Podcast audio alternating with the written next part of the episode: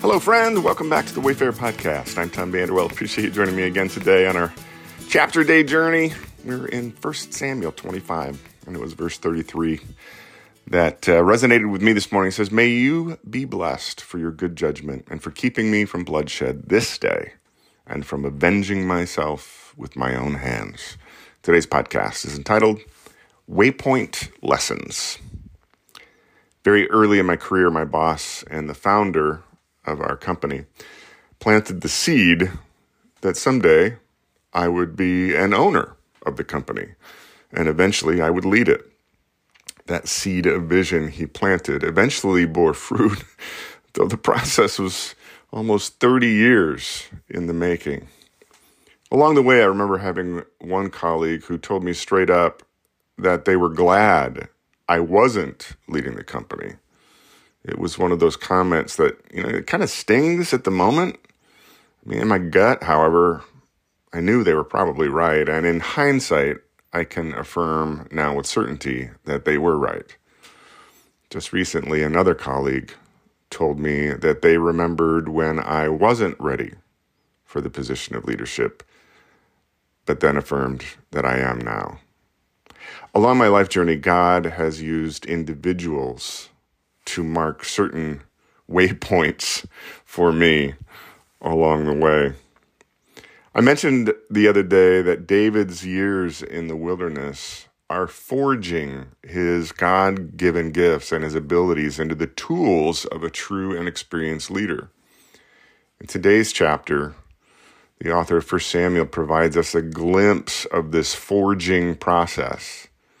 Now, yesterday's episode of David sparing Saul's life was an example of David doing everything right in God's eyes. He's the prototype of the person Jesus is calling me to be.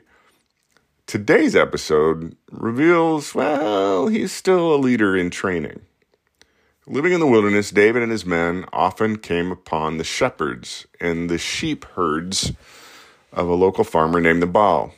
They had multitudes of opportunity to kill and or rob the shepherds. They could have rustled a sheep or two for food whenever they wanted. David, however, knew that this would have been wrong. He ordered his men to protect Nabal's shepherds from harm and never to touch Nabal's sheep. Now, sheep shearing time was a time of celebration and abundance, much like harvest festivals for crop farmers.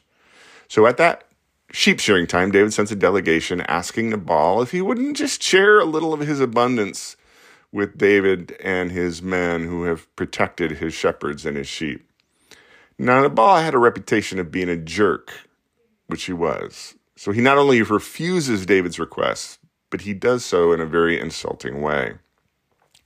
David's response is a stark contrast to yesterday's episode with Saul when David humbly spared the king's life and withheld vengeance from the man who was hunting him down like an animal. In today's episode, David is ready to go full throttle, take his entire band of warriors to vengefully kill a lowly sheep farmer and his entire household for refusing David's request and insulting him. Yeah, David still has a few things to learn about himself and leadership. Now, Nabal's wife, Abigail, realizing her foolish husband's mistake, quickly acts to intervene. She brings David and his men a donkey load of food and wine. She then tells David that she is sure that he will one day be God's king over the nation and that God will establish his throne. She then reminds David gently that he doesn't want the blood stains of petty vengeance on his hands when he places that crown on his head. You're better than this, she's saying. Be the leader God's making you to be. Well, David hears Abigail's message loud and clear. He sees God setting a waypoint on his path to leadership through Abigail's wisdom. He relents.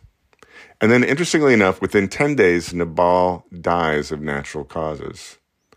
God affirms for David what he said back in Deuteronomy Vengeance is mine, I will repay. And David learns an important lesson, a waypoint lesson on his journey towards destiny. So, in the quiet this morning, I find myself whispering a prayer of gratitude for my own spiritual journey, for the people God has placed along the way to teach me these invaluable waypoint lessons, and for the gifts of wisdom He delivered out of them.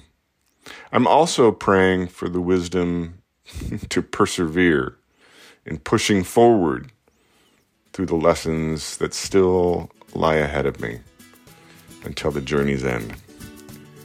I hope you have a great day wherever life's journey finds you, my friend. We'll see you back here tomorrow.